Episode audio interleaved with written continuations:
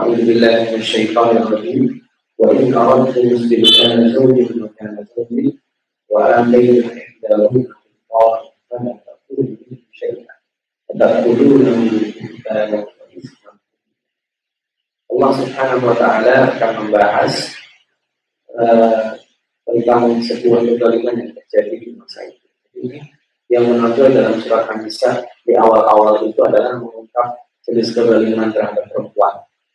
Nanti baru setelah itu tantangan tantangan-tantangan positifnya diatur uh, setelah itu ya. yang terjadi pada waktu itu adalah ketika seorang laki-laki ingin mengganti istri, itu bahasanya biasa ya. Nah, belum belum dibahas tentang talak ya. karena seolah-olah saking gampangnya orang mengganti istri. Maka di sini bahasanya wa'in arabtu istibdal zaujin maka zaujin. Jadi ini bahasa gampangannya adalah jika kalian ingin mengganti istri dengan istri yang lain. Jadi istri maknanya apa? Jadi kalah kan? Maka apa yang terjadi? Ini cerita ya, cerita di waktu itu. Wa ataitum ihdahun nafil dan engkau telah memberikan kepada ihdahun menandakan memang zaman itu betul-betul tidak dihargai perempuan. Uh, tapi ini menandakan seorang perempuan juga ada juga yang mendapatkan harta banyak. Infal itu adalah malam kafirah, harta yang banyak. Ketika engkau menikahi seorang perempuan dan diberikan mahar apa yang sangat banyak, kemudian ingin menceraikannya, kata Allah, "Fala ini saya. Jangan diambil balik lagi duitnya, meskipun sebagian saja. Misalnya katakanlah diberikan mahar satu miliar, ketika ingin menceraikannya, tidak diskon misalnya 40 persen. Tidak boleh, meskipun sebagian, apalagi diambil semua. Kenapa? Ya, di sini yang terjadi motif-motif pada waktu itu atau kunjungan kita kan dari Pada waktu itu jika ada orang ingin cari masalah dengan istri akan diceraikan, itu biasanya dalam tanda kutip istrinya itu di Jepang atau kemudian bukan difitnah istrinya telah berzina. Jadi kalau telah berzina itu kan kesalahan dari pihak perempuan. Nah kalau dalam posisi seperti ini dicerai, berarti perempuan yang salah. Dia diceraikan karena kesalahannya, maka duitnya diambil alih lagi. Itu akal buruk yang uh, dilakukan oleh orang laki-laki di zaman jahiliyah Allah SWT ingin menuntaskan itu. Kata tujuannya membuktikan wali suka membuktikan. Jadi jenis kezaliman ini seolah-olah benar. Maka Allah SWT mengkritisi dengan pertanyaan. Kata tujuan, bagaimana mungkin kau mengambil buktanan dengan fitnahan terhadap istri tadi, wa ifman dan uh, kebencian yang jelas-jelas nyata. Karena itu jenis kezaliman. Ini jenis kezaliman yang pertama. Jadi memang pada waktu jahiliyah itu bermacam-macam ya. Ada yang dinikahi uh, diwariskan dari orang tuanya. Ya, ada yang dinikahi karena dia mengasuh sebagai anak yatim, tetapi dia diberikan mahar. Tapi ada juga jenis yang dinikahi dengan mahar yang sangat mahal. Nah, ketika ingin mengganti atau ingin mencerai, itu biasanya saya mahar yang telah diberikan sehingga cara mengambil maharnya adalah membuat masalah. Seolah-olah penyebab perceraian itu adalah perempuan. Kalau penyebab perceraian perempuan itu, laki-laki bisa mengambil sebagian atau semua dari timpal tadi itu. Itu adalah eh, mahar atau nafkah yang diberikan. Sebagian besar ulama mengatakan timpal di sini adalah eh, mahar yang sangat mahal atau uang yang sangat banyak. Dikritik lagi pada ayat selanjutnya. Wa kaifa ta'khuduna? Bagaimana mungkin engkau mengambil itu? Kalau tadi atap khuduna, apakah mungkin kau ambil? Di sini wa kaifa ta'khuduna? Bagaimana mungkin kita pernah akan mengambilnya? Wa qad afdha ba'dukum ila ba'din wa akhadna minkum mitsaqan qalila. Ini lebih kepada nilai sakralitas sebuah pernikahan. Bagaimana mungkin engkau mengambil uangnya lagi? Sedangkan engkau telah afdol di sini sebagian besar ulama, ulama mengartikan dengan hubungan badan. Bahwa afdol dan hukum tidak rahim itu artinya engkau telah sesama suami istri itu sebagian satu dengan yang lainnya melakukan hubungan hubungan badan dengan sukarela. Tidak ada masalah. Ketika seseorang sudah menikah itu artinya dua-duanya halal. Istrinya kadang ini, kadang suaminya ini. Maka di sini bahas ini harus sekali pokok afdal batu apa gitu. Jadi ada kalanya dua-duanya ini berhubungan badan. Tapi ada kalanya ini kata-kata ini menandakan bahwa kadang yang laki-laki yang ini, kadang yang perempuan yang ini, kadang ini. Nah, ini bagaimana mungkin kau mengambil sesuatu yang menghalalkan itu? Wa apa minkum minta pengawilan dan engkau telah mengambil dari mereka. Ya. Minta pengawilan. Wa apa minkum minta pengawilan dan mereka istri-istri kalian itu sudah mengambil dari kalian minta pengawilan janji yang wajib dibahas yang luar biasa. Pernikahan itu dibahasakan Al-Quran di sini minta pengawilan ikatan yang sangat kuat yang sebenarnya uh, mayoritas orang itu berusaha mempertahankan uh, ikatan pernikahan. Jadi kalau dicari secara umum orang menikah kemudian terdapat masalah di dalam hubungan pernikahannya, sebagian orang itu menganggap itu nikah Allah. Dan Allah menambahi, memang yang terjadi harusnya begitu. Jangan mudah menceraikan. Kan nanti kemudian ada ada hadis jangan bermain-main dengan uh, pernikahan dan cerai. Nah, itu kalau dilakukan main-main jadi serius, kalau serius jadi serius lagi. Tetapi kemudian bahwa kenapa? Karena ini adalah nikah kontrol nilai sakralitas. Pernikahan itu sebuah lembaga yang membuat di situ ada tanggung jawab.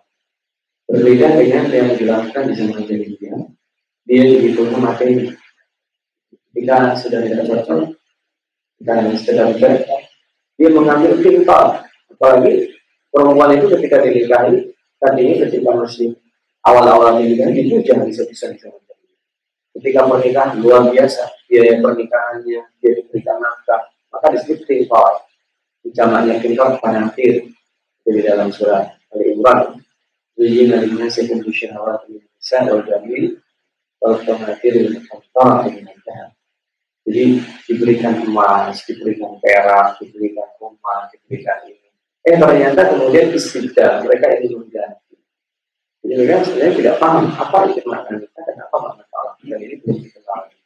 Allah belum memperkenalkan makna talak yang, yang sudah saya ini. Itu dalam beberapa sudah dibahas secara panjang. Tetapi di sini karena ini adalah uh, ingin restrukturisasi sosial Allah ingin membangun kembali nilai sosial dan usaha. Nah, misalkan wali itu juga tanggung jawab karena di dalam rumah itu pimpinan itu nanti dibahas ya. Setelah ini nanti setelah kasus-kasus pernikahan Allah akan membahas leadership di tengah keluarga. Ini siapa itu pemimpin, bagaimana konsekuensinya, dan bagaimana ketika menghadapi masalah pernikahan. Ini diatur di beberapa ayat berikutnya. Dan di ayat 22, Allah Subhanahu wa taala 22 dan 23 dan nanti ada ayat 24 itu rambu-rambu yang tidak boleh dilakukan oleh lapisan. Rambu-rambu yang pertama adalah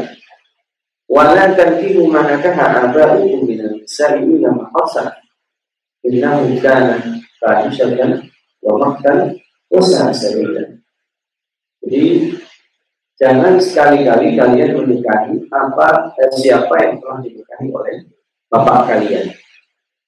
Tidak boleh. Ini artinya ibu tiri. Berarti. Tidak boleh seseorang menikahi ibu tiri. Ini bagus. Kenapa? Di zaman jahiliyah itu bukan hanya dinikahi, diwariskan. Jika ada seorang laki-laki meninggal, dia punya istri lebih dari satu, maka anak laki-laki dari istri pertama jumlahnya ada misalnya berapa, itu langsung bagi bagi yang nomor dua istri bapak, kamu yang nomor tiga kamu, yang nomor empat kamu, jadi diwariskan, dijadikan properti perempuan di zaman itu.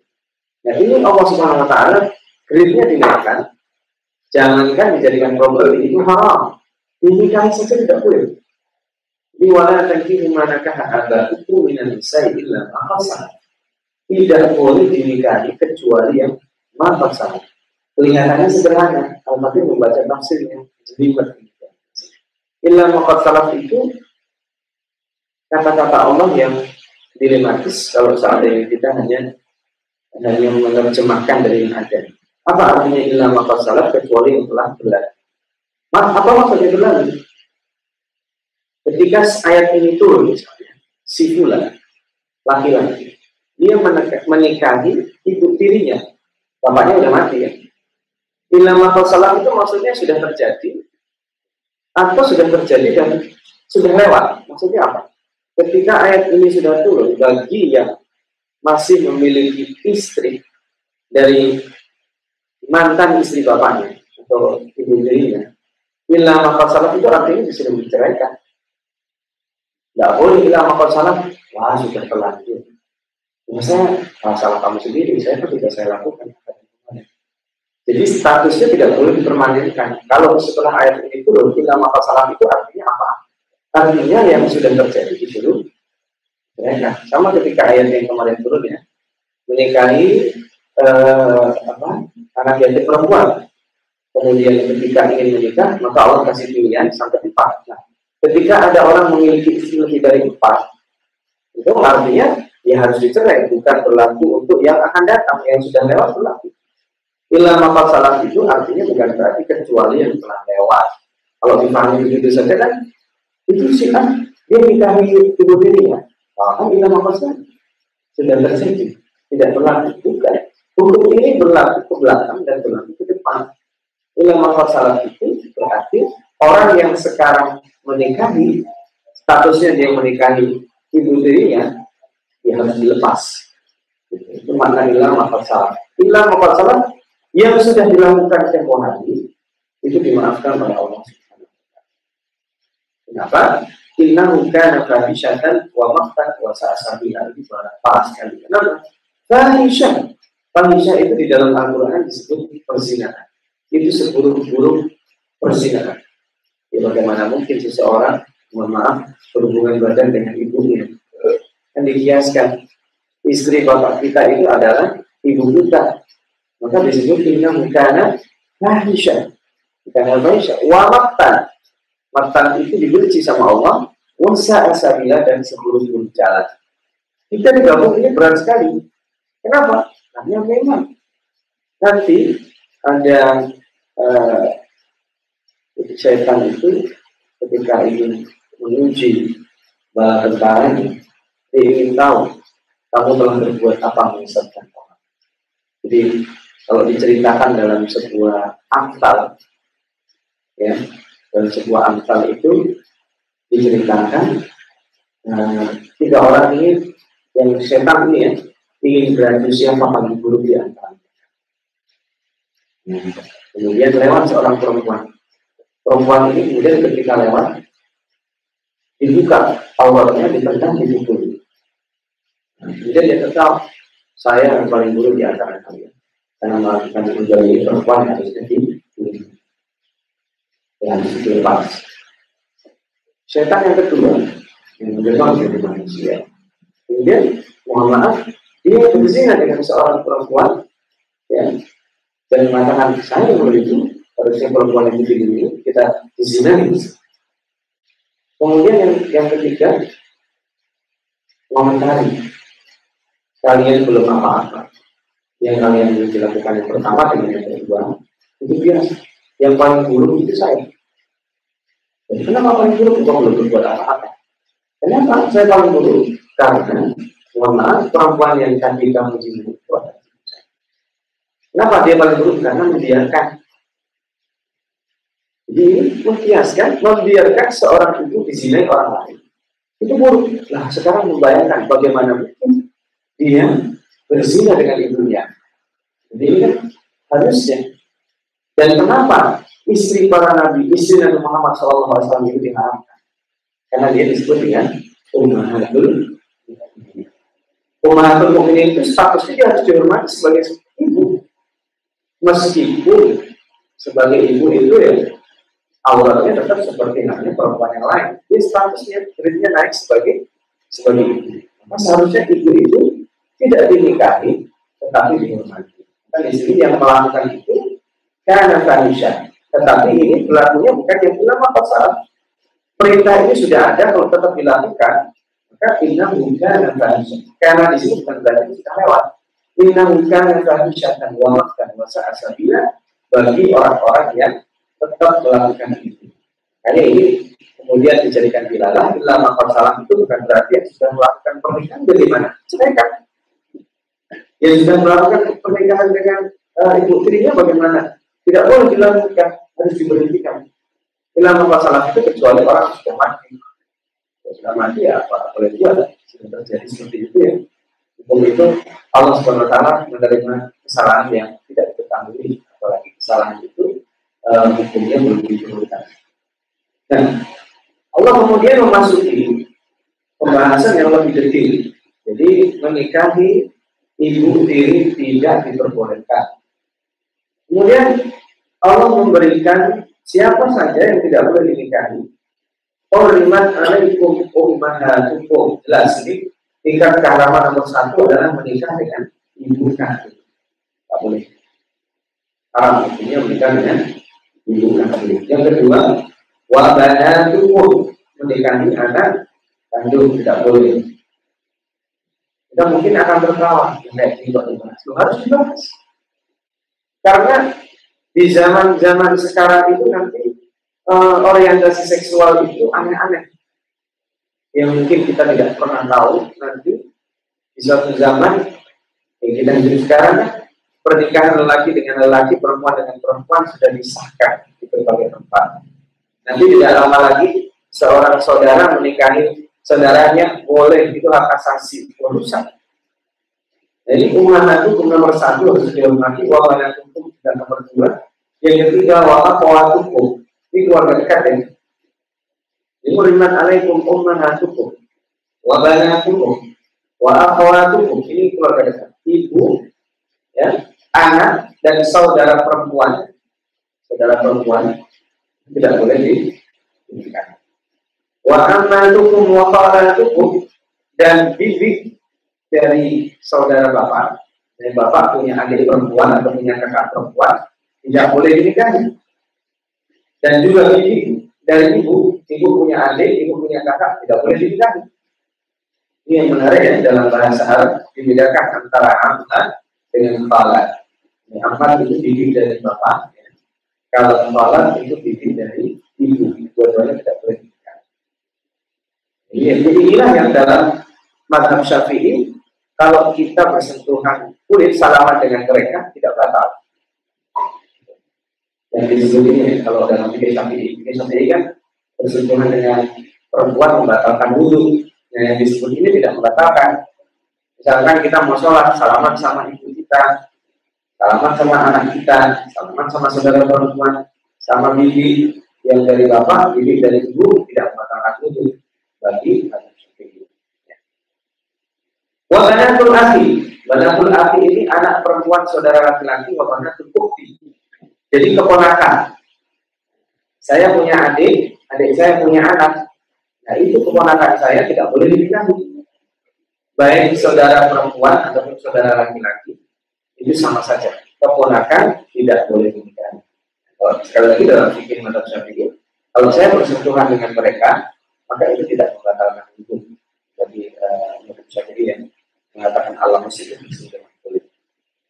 Wa banatul bukti wa ummahatukum allati arda'anakum wa akhawatukum min ar dan ibu yang menyusui kita. Jadi tidak semua orang menyusu pada ibu kandungnya. Mungkin dia menyewa perempuan supaya menyusui anaknya. Nah, yang menyusui anaknya itulah itu disebut ibu susuan. Ini Rasulullah SAW uh, eh, juga punya ibu susuan, punya saudara sepersusuan di banyak syaratnya. Dan wa pun saudara sepersusuan. Maka hati-hati, hati-hati sekali lagi kalau misalkan kita nih lagi berkunjung ke rumah teman, ke rumah saudara, kemudian anak kita haus, karena haus kemudian disusui sama istri teman kita, ya kan? Statusnya ini dia jadi apa? Jadi anak susunan. Ini harus dijelaskan dan harus diingat. Jadi dia nanti tidak boleh menikah sama anak orang yang menyusui itu kalau sama ibunya mungkin enggak yang kedua. Jadi misalkan suatu ketika ini anak dia e, besar dan dulu dalam sejarahnya pernah disusui, maka itu tidak boleh menikah dengan dengan anaknya karena itu berarti akhwat firroah saudara sepersusuan.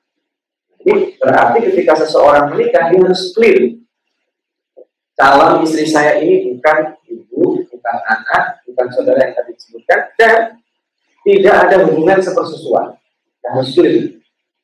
Karena membahayakan kalau kita dan, uh, tidak tidak clear dulu itu hal. Kemudian wa ummahatu nisaikum dan ini ibu mertua. Jadi ibu dari istri kita. Itu tidak boleh dinikahi.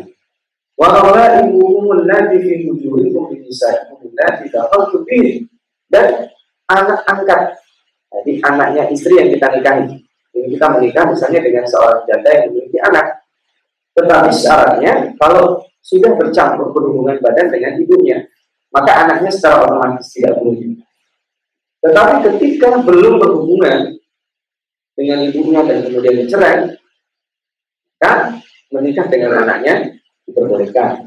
Syaratnya sederhana aja. Ini betul-betul Islam menjaga keturunan. Karena kan nanti kalau saya berhubungan dengan ibunya, berhubungan badan, bercerai, punya anak, ya kan? Kemudian berhubungan sama anaknya, menikah, punya anak. Ini kan menjelaskan ini ini apa? apa nanti manggil-manggilnya mereka itu kan statusnya kan jadi saudara, saudara atau itu yang ketidakjelasan nasab itu yang tidak diinginkan oleh agama kita. Tapi sampai itu serat. Kalau belum berhubungan badan, silahkan kamu nikahi anaknya. Kalau sudah berhubungan badan, meskipun sudah dicerai, tidak boleh. Nah, Para juga alaikum wahala ibu abnaikum dan istri anak kita. Jadi uh, mantu ya. Kalau tadi mertua, menantu perempuan nggak boleh dinikah. Kalau tadi itu jadi di sini uh, menantu, menantu, menantu perempuan tidak boleh dinikahi. Min aslamikum dari anak ini anak uh, asli. Kalau anak yang uh, bukan anak asli tidak apa-apa. Menantu anak tiri misalnya. Ini kan kita punya anak tiri. Kemudian punya istri. Nah, itu kan jatuhnya menantu bukan dari anak yang dari aslam kita, dari uh, keturunan langsung. Kalau seperti yang dilakukan oleh Nabi Muhammad SAW. Nabi Muhammad SAW kan menikahi Zainab bin Jahsh. Zainab bin Jahsh itu adalah mantan istri dari anak angkatnya Zaid bin Harithah. Jadi Harithah itu kan bukan anak kandung Rasulullah SAW. Menikah dengan Zainab bin Jahsh dan kemudian jalan bebas diperintahkan Untuk dinikahi oleh Rasulullah SAW. Nah, wa anta jma'u bainal uktain illa man fasala. Nah, ini ulang lagi ini. Dan tidak boleh mengumpulkan uh, kakak beradik dalam satu waktu. Nah, kita nikahi perempuan dan adiknya, perempuan dan kakaknya. Itu tidak boleh. Illa man fasala kecuali sudah terjadi seperti halnya Nabi Yakub alaihissalam. Yakub alaihissalam kan istrinya adalah kakak beradik. Jadi orang orang tuanya Nabi Yusuf alaihissalam dan saudara-saudaranya yang sepuluh yang laki-laki itu itu sebenarnya kakak beradik. Jadi ibunya Nabi Yusuf sudah meninggal dulu dan mereka sebenarnya itu bersaudara. Nah setelah itu tidak boleh. Terus salah satunya boleh dinikahi tapi yang satu harus sudah dilepas baik dilepas itu atau tetap dalam istilah kita itu turun ranjang istilahnya menikahi kakaknya kemudian kakaknya meninggal menikahi adiknya boleh nggak boleh nggak boleh. Kita cuma mengumpulkan antara dua orang yang bersaudara. Tapi kalau yang satu sudah meninggal ada yang kenapa ini? Akses akses sosialnya. Kalau dua orang perempuan itu dikumpulkan kemudian salah satu yang tiba-tiba dicerai itu menimbulkan efek besar. Masih berkeluarga kan. Yang kedua juga ini supaya uh, untuk melindungi keturunan. Bukan antara dua-duanya juga Nanti ada ada efek berikutnya ini. Inna Allah kana ghafurur rahim. Allah Maha Pengampun. Ini kembali kepada ilam salah kecuali tidak terjadi pada zaman dahulu. Yang sudah melakukan itu Allah. Tapi apa maksudnya? Sekarang saya sudah menikahi dua orang perempuan kakak beradik. Ilam salah bukan berarti ya sudah. Kalian yang belum ya nasib kalian ini saya enggak. Ketika sudah ilam salah itu artinya siapa yang melakukan harus dilepas salah satu sama dengan yang tadi ya, yang berpoligami lebih dari empat harus dilepas lebih dari empat yang menikahi uh, istri ayahnya atau ibu angkatnya harus dilepas yang menikahi dua orang bersaudara harus dipilih salah satunya karena hukum Allah SWT tidak memperbolehkan nah, nanti inilah akan kita sambung walaupun soalnya untuk Indonesia itu artinya perempuan-perempuan yang sudah beristri tidak boleh dinikahi jadi kalau kita menikahi seorang perempuan jelas apakah dia masih berstatus istri orang atau sudah dilepas itu harus jelas. Kalau statusnya masih istri orang, meskipun dalam proses perceraian tidak boleh dinikah. Ini nanti insya Allah akan kita bahas pada pertemuan berikutnya. Ini betul sekali ini. Allah SWT saya uh, berikan konklusi. Yang pertama, dalam perceraian, suami tidak boleh mengambil apa yang telah diberikan istri yang misalnya boleh mengambil kapan ketika nanti ada istilah bukan mengambil itu disebut uang berpisah dulu nanti ada tapi prosesnya bukan bertanya kalau ini kan yang kebalikan terjadi suami dia udah bosan sama istrinya kemudian dituduh dijebak bahwa ini penyebab perceraian ada istrinya itu untuk mengambil hartanya kalau perceraian itu inisiasi istrinya di dalam agama kita dikenal dengan hulu hulu itu kan ada uang tebusannya. Dulu berbeda dengan filter. Di sini filter ini ingin mengambil kembali harta yang telah diberikan seorang laki-laki kepada istri itu haram tidak boleh. Karena Allah Subhanahu Wa Taala menjadikan sakralitas pernikahan itu di tahap itu. Yang kedua, ayat-ayat yang kita pelajari ini memberikan rambu-rambu siapa saja yang tidak boleh dilakukan. Nomor satu adalah istri bapak kita. Jadi ibu akad. Nomor dua adalah ibu kandung kita. Yang ketiga adalah uh, anak kita. Yang keempat adalah saudara perempuan. Yang kelima dan keenam adalah ibu dari ayah atau ibu. Yang ketujuh itu adalah keponakan dari saudara laki-laki. Yang kedelapan uh, keponakan dari saudara perempuan. Yang kesembilan adalah ibu susuan. Yang ke-10 adalah saudara susuan. Yang ke-11 adalah ketua perempuan yang ke-12 adalah anak angkat yang ibunya sudah berhubungan badan dengan dia yang ke-13 ke-13 adalah menantu perempuan yang terakhir ya, di ayat ini ke-14 adalah menunjukkan dua orang perempuan ini yang bisa kita katakan pada pertemuan kali ini Eh, sebagai sebuah kesimpulan yang luar biasa. Allah mengatur ya, kemarin ada masalah sosial perzinaan, sekarang ada masalah sosial yang diangkat dari keterlantaran perempuan pada hubungan pernikahan, termasuk siapa saja yang tidak boleh dinikahi. Itu dijelaskan secara detail Mudah-mudahan dengan uh, diangkat yang perempuan ini, para perempuan di zaman sekarang lebih melek bahwa sejatinya atau jangan sampai kita mengingatkan kepada perempuan dengan uh, mengesampingkan syariat-syariat yang telah diberikan. Kurang lebih maaf, tutup sementara di segera kita tentang soal aku menjaga jalan mau menjaga sekarang kita pulang saya dari sana. Wassalamualaikum warahmatullahi wabarakatuh.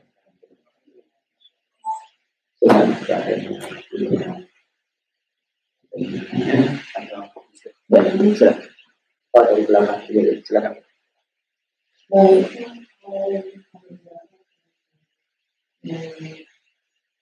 Ya.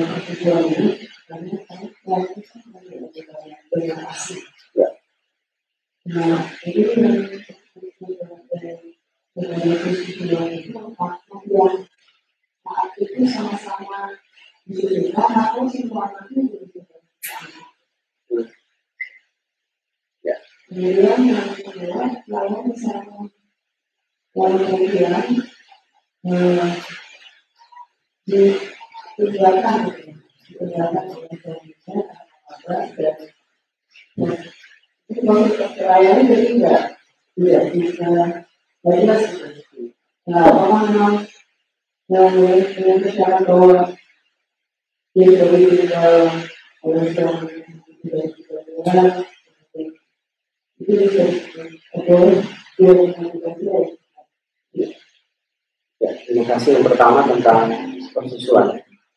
Persusuan kan berarti ketika kita menyusu kepada seorang perempuan yang bukan hidup kita, itu kan berarti otomatis kita menjadi saudara, saudara bagi anak-anaknya.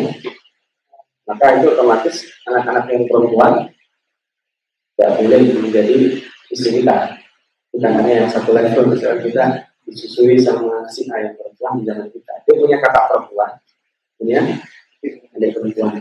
Ya, itu tidak boleh ya termasuk saudara sesusuan ya kakaknya dulu kan pernah nyusu sama dia sama ibu. Kecuali kakaknya nyusunya susu formula dan tidak pernah nyusu ibunya itu boleh. Jadi kalau kakak perempuan ya apa adik perempuannya nanti itu nyusu sama ibu sama perempuan itu ya kita nanti maka sebenarnya donor asi itu harus jelas. Donor asi diperbolehkan kalau jelas ini asi dari ibu si kemudian diberikan kepada laki-laki ini anak anak bayi laki-laki sehingga statusnya itu adalah ibu susuan. Jadi anak-anak yang menyusu sama dia nggak boleh, meskipun itu bukan anak kandungnya. Misalkan ada seorang ibu menyusui, dia pekerjaannya itu kan zaman itu kan menyusui itu adalah uh, pekerjaan. Jadi dia menerima uh, saudara sepersusuan anaknya itu mungkin ada lima. Yang kelima limanya itu nggak boleh dinikahi, meskipun bukan anak kandungnya. Ibu A itu menerima uh, dia menyusui anak anak bayi. Dalam saat yang sama dia menyusui lima orang anak. Ada yang laki-laki ada yang perempuan. Itu semuanya tidak boleh kita termasuk menikahi anak kandungnya yang dia susui. Kalau anak kandungnya itu tidak dia susui kamu boleh di jadi bukan uh, saudara saudara tidak harus anak anaknya yang menyusui. Orang lain yang menyusui sama dia itu juga tidak boleh tetapi menyusunnya ya harus menyusunnya formula itu formula kan dia jadi anak sapi susu sapi kan. Kadang ada juga yang ibu itu yang dia nggak menyusui anaknya. Iya, kalau uh, ibu nggak nyusi anaknya, anak kandungnya, tapi dia nyusi orang lain, dia pun menikah sama anak kandungnya. Kenapa anak kandungnya nggak disusui? Jadi kalau anak kandungnya dia susui juga, itu dia nggak boleh menikahi dengan ibu yang dia menyusu dengannya atau saudara seperti suami tadi, saudara itu tidak dilihat apakah dia anak kandungnya itu nyusu tadi, ataupun yang sama seperti dua itu tadi, sama-sama orang lain tapi nyusu sama seorang perempuan itu juga tidak boleh. Nah itu baru kemudian yang dibahas dalam fikih, dibahas sebenarnya. Tapi ini yang eh, nanti silakan dicek lagi. Seberapa boleh seseorang dianggap haram eh, menikah dengan perempuan sepersusuan? Ada yang bilang sekali nyusu mungkin bisa jadi sekali usut cuma dua tahun kan? Lep gitu. Usut cuma karena itu haram nah itu ada yang membahas detail ada yang sampai lima tahun ada yang sampai dua kali dua kali dua kali majelis misalnya nyusui. Sekarang nanti nyusui lagi di majelis lain. Itu kan teknis. Tapi sebagai hati-hati saja selama dia sudah pernah menyusui pada seorang perempuan itu berlaku untuk lagi sama menikah dan menikah dengan saudara-saudara. Yang kedua, kalau perempuan itu menjadi tinggal suaminya tanpa kejelasan, itu sudah ada aturan yang bisa mengajukan puluh. Puluh dalam artian dia ada uang tebusannya yang diberikan kepada suaminya. Kalau suaminya nggak ada, meninggalkan dia, itu bisa diproses di kan ada nih kalau kita menikah kita kan kalau sudah ditinggal sekian kuncinya dan istri saya tidak ridho ya maka dia bisa mengajukan tiket kredit kepada suami dengan membayar sekian. Kalau disebut angkanya harusnya sudah berubah sebelum itu zaman itu. Maka dianggap jadwalan talak satu. Itu aturan dalam bisa. Tapi kuncinya satu aja, selama dia tidak rindu. Kalau dia rindu, mau tinggal 10 tahun, statusnya masih istri dari eh, laki-laki yang hilang selama 10 tahun. Lalu laki-laki itu kemudian 10 tahun berikutnya terdengar kabar bahwa dia meninggal dunia, ya itu baru dimulai iddah dari sejak dia meninggal kepastian itu. Oh, iddah orang 10 tahun meninggal datang, itu langsung mata kita, tetap diperlakukan uh, syariat. Saya kira itu. Ya, silakan. Ini tadi persetujuan. Misal suami yang itu pada sini? Kalau ada yang mengatakan oh berarti pernikahannya batal. Oh. Kalau yang sengaja saya kira nggak ada sih. Aneh kalau sengaja. Tidak sengaja mungkin. Kalau makanya itu tadi kalau kalau sengaja berarti tidak boleh. Apakah membatalkan pernikahan? Ya membatalkan pernikahan itu dibahas dibahasnya detail. Tapi saya kira kalau tidak, kan makanya tadi disebut apakah yang disebut menyusui itu sah atau dua tahun, ya? Apakah secara umum? Jadi saya kira tidak tidak sampai membatalkan karena tidak ada yang sah. Aneh rasanya kalau sengaja dia bisa menyusui itu. Bisa. Itu ada lagi? Ada misalnya kalau masalah apa namanya yang mengatur itu batasan maksimalnya di dalam memperlakukan apa namanya sempurna. Dan malah kemudian ada seorang penalti di sama mertua saya tidak juga yang selalu kalau ke mertua itu kan jatuhnya seperti orang tua kita. Cium tangan cium itu tidak apa-apa jadi itu nantinya larinya bukan lari pada adat ketimuran karena kan menganggap itu orang tua kita menghormati sama aja dan nanti kita tahu lah kalau misalnya untuk menyentuh mertuanya dengan syahwat dia tidak boleh. Baik dari menantu ya menantu perempuan ke mertuanya ataupun sebaliknya kita orang tua ke menantu kita.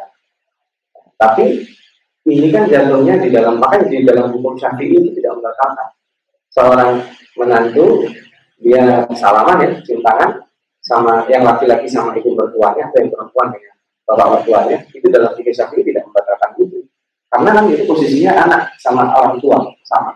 Ya, kalau saling cinta kadang kalau kita lihat ada sampai duplikasi biji gitu kan jadi ada sedikit apa namanya? Oh, malam ya, karena standarnya kalau setahu saya uh, sang, itu di, selama itu dilakukan sama orang tuanya, berarti kan menganggap orang tua kecuali sama orang tua kandung enggak sama mertuanya itu itu aneh. Sama anak sama anaknya anak kandung tidak dilakukan dia melakukan kepada anak mantunya misalnya dia punya anak kandung perempuan tidak melakukan itu tapi sama menantu perempuan melakukan perempuan melakukan itu berarti ada yang aneh. Tapi selama itu semua anaknya dilakukan sama tidak apa-apa. Karena itu statusnya dia tidak boleh diingat anak menantu itu. Atau seseorang dengan dengan ayah menantu eh, mertuanya atau ibu mertuanya. Tetap dia statusnya sebagai orang tua atau sebagai anak. Yang tidak boleh dilihat. Nah, kalau batasannya tadi itu kalau seandainya sentuhan itu membawa syahwan, nah itu sudah lari baik syafi'i ataupun eh, Imam Maliki itu tidak tidak diperbolehkan.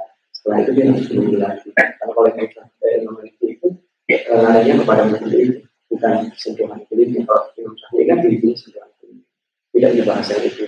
Tetapi itu sudah masuk syahwat, kemudian maka itu tidak apalagi sampai kemudian aneh gitu berkhulwat dengan makanya meskipun itu mertua sebaiknya tidak berkhulwat khulwat itu sendiri berdua. Seorang laki-laki dengan menantu perempuannya atau seorang uh, laki-laki dengan ibu mertuanya. Sebisa mungkin memang tidak berkhulwat kalau tidak berkhulwat itu nanti bisa tidak jadi itu dia. Dan silakan warga dua lebih itu masuk uh, harta kolusi. Harta kolusi itu sebenarnya tidak ada dalam agama Islam. Uh, begini, suami itu menafkahi istri, sedangkan istri itu punya harta itu punya dia. Kalau dia kemudian bersedekah kepada suaminya, itu sudah berubah menjadi harta suami. Tidak ada istilah harta kolusi. Jadi Ibnu Mas'ud itu kan istrinya kaya. Waktu itu berkonsultasi pada Rasulullah. Ya Rasulullah saya bingung bisa mensedekahkan siapa? Sebenarnya kaya semua. Nah, Rasulullah saya mikir, kenapa nggak diberikan pada suami? Suaminya kan miskin. Ya, seorang suami boleh bersedekah kepada eh, seorang istri boleh bersedekah kepada suami. Begitu disedekahkan, uang itu menjadi uang suami. Tidak boleh Nah, ketika misalkan dalam praktek modern kan ya, suami yang kerja, istri yang kerja, manajemen keuangan yang dicampur. Itu kan yang dimaksud kita belum ini kan. Jadi kesepakatannya aja, apakah itu kemudian diberikan ketahuan harta istrinya berapa, harta suami berapa. Yang harta istrinya nggak boleh diambil. Diambil, oh, dia nggak kerja. Kenapa? Oh, dia nggak kerja. Ya nggak ada, harta berarti berarti harta suami. Tapi kan istri dikasih diwajib diberi harta oleh suami dinafkahi. Nah ketika cerai yang sudah dikasihkan tidak boleh diambil ketika wala tak lebih Misalnya istri sudah diberikan perhiasan selain mahar ya, diberikan rumah, diberikan apa saja. Kemudian dia cerai, kadang mikir-mikir kan, saya juga saya cerai. Tadinya jadi kaya jadi miskin, kenapa untuk diberikan kepada istrinya semua? Maka disebut kintor. Kintor itu saking cintanya diberikan banyak. Ketika cerai, dia cerai gara-gara supaya hartanya balik lagi ke dia. Rumahnya tadi atas nama istrinya. Nah kalau seandainya itu kan formalitas, harusnya atas nama dia. Kenapa nggak dia atas nama dia? Begitu dia buat rumah atas nama istrinya, ya itu berarti statusnya Kalau atas nama dia, punya dia Ya, kalau atas nama dia, ya dia. Kalau sudah diberikan ke istri, sama istri, mobil, semua sama istri, ternyata cerai, maka disebut itu, itu untuk saya sekarang jadi miskin, maka disebut hutang. Berarti itu tipu-tipuan. Aslinya kamu memberi istri itu formalitas. Terjadi di zaman sekarang, zaman jahiliyah terjadi. Mobil nama istrinya, aslinya dia yang. Kalau menjadi istrinya jadi Iya, iya. Bukan apa sih? Kita nggak boleh menggalimi perempuan begitu diberikan atas nama istrinya itu istri ya. nanti ini diberikan istrinya diberikan istrinya ternyata cerai itu dan kata bolongin ya ada bolongin kalau sudah diberikan istri kata istri. Diambil. Wala tak undumi syaitan kata itu nanti kita dengan itu tak boleh kita mengambil istri itu nah di situ makanya di zaman dulu itu orang mencari gara-gara ini yang cerai penyebabnya adalah istri. Maka kalau dia sebagai penyebabnya katanya tidak boleh. Nah, itu dalam agama kita sampai masalah uang kecil juga ya pemahaman kita cukupkan sekian. Nanti masih ada sambungannya. Wal sangat tidak bisa perempuan-perempuan yang masih statusnya sebagai istri orang itu tidak boleh kita kita bahasanya seperti apa? Ini kita bahas. Jumat itu cuma yang akan kita lakukan. Saya tidak di sini cuma setelah kita akan sampai lagi dengan sepuluh. Mari kita akan bihamdihi subhanallah wa bihamdihi asyhadu an. Assalamualaikum.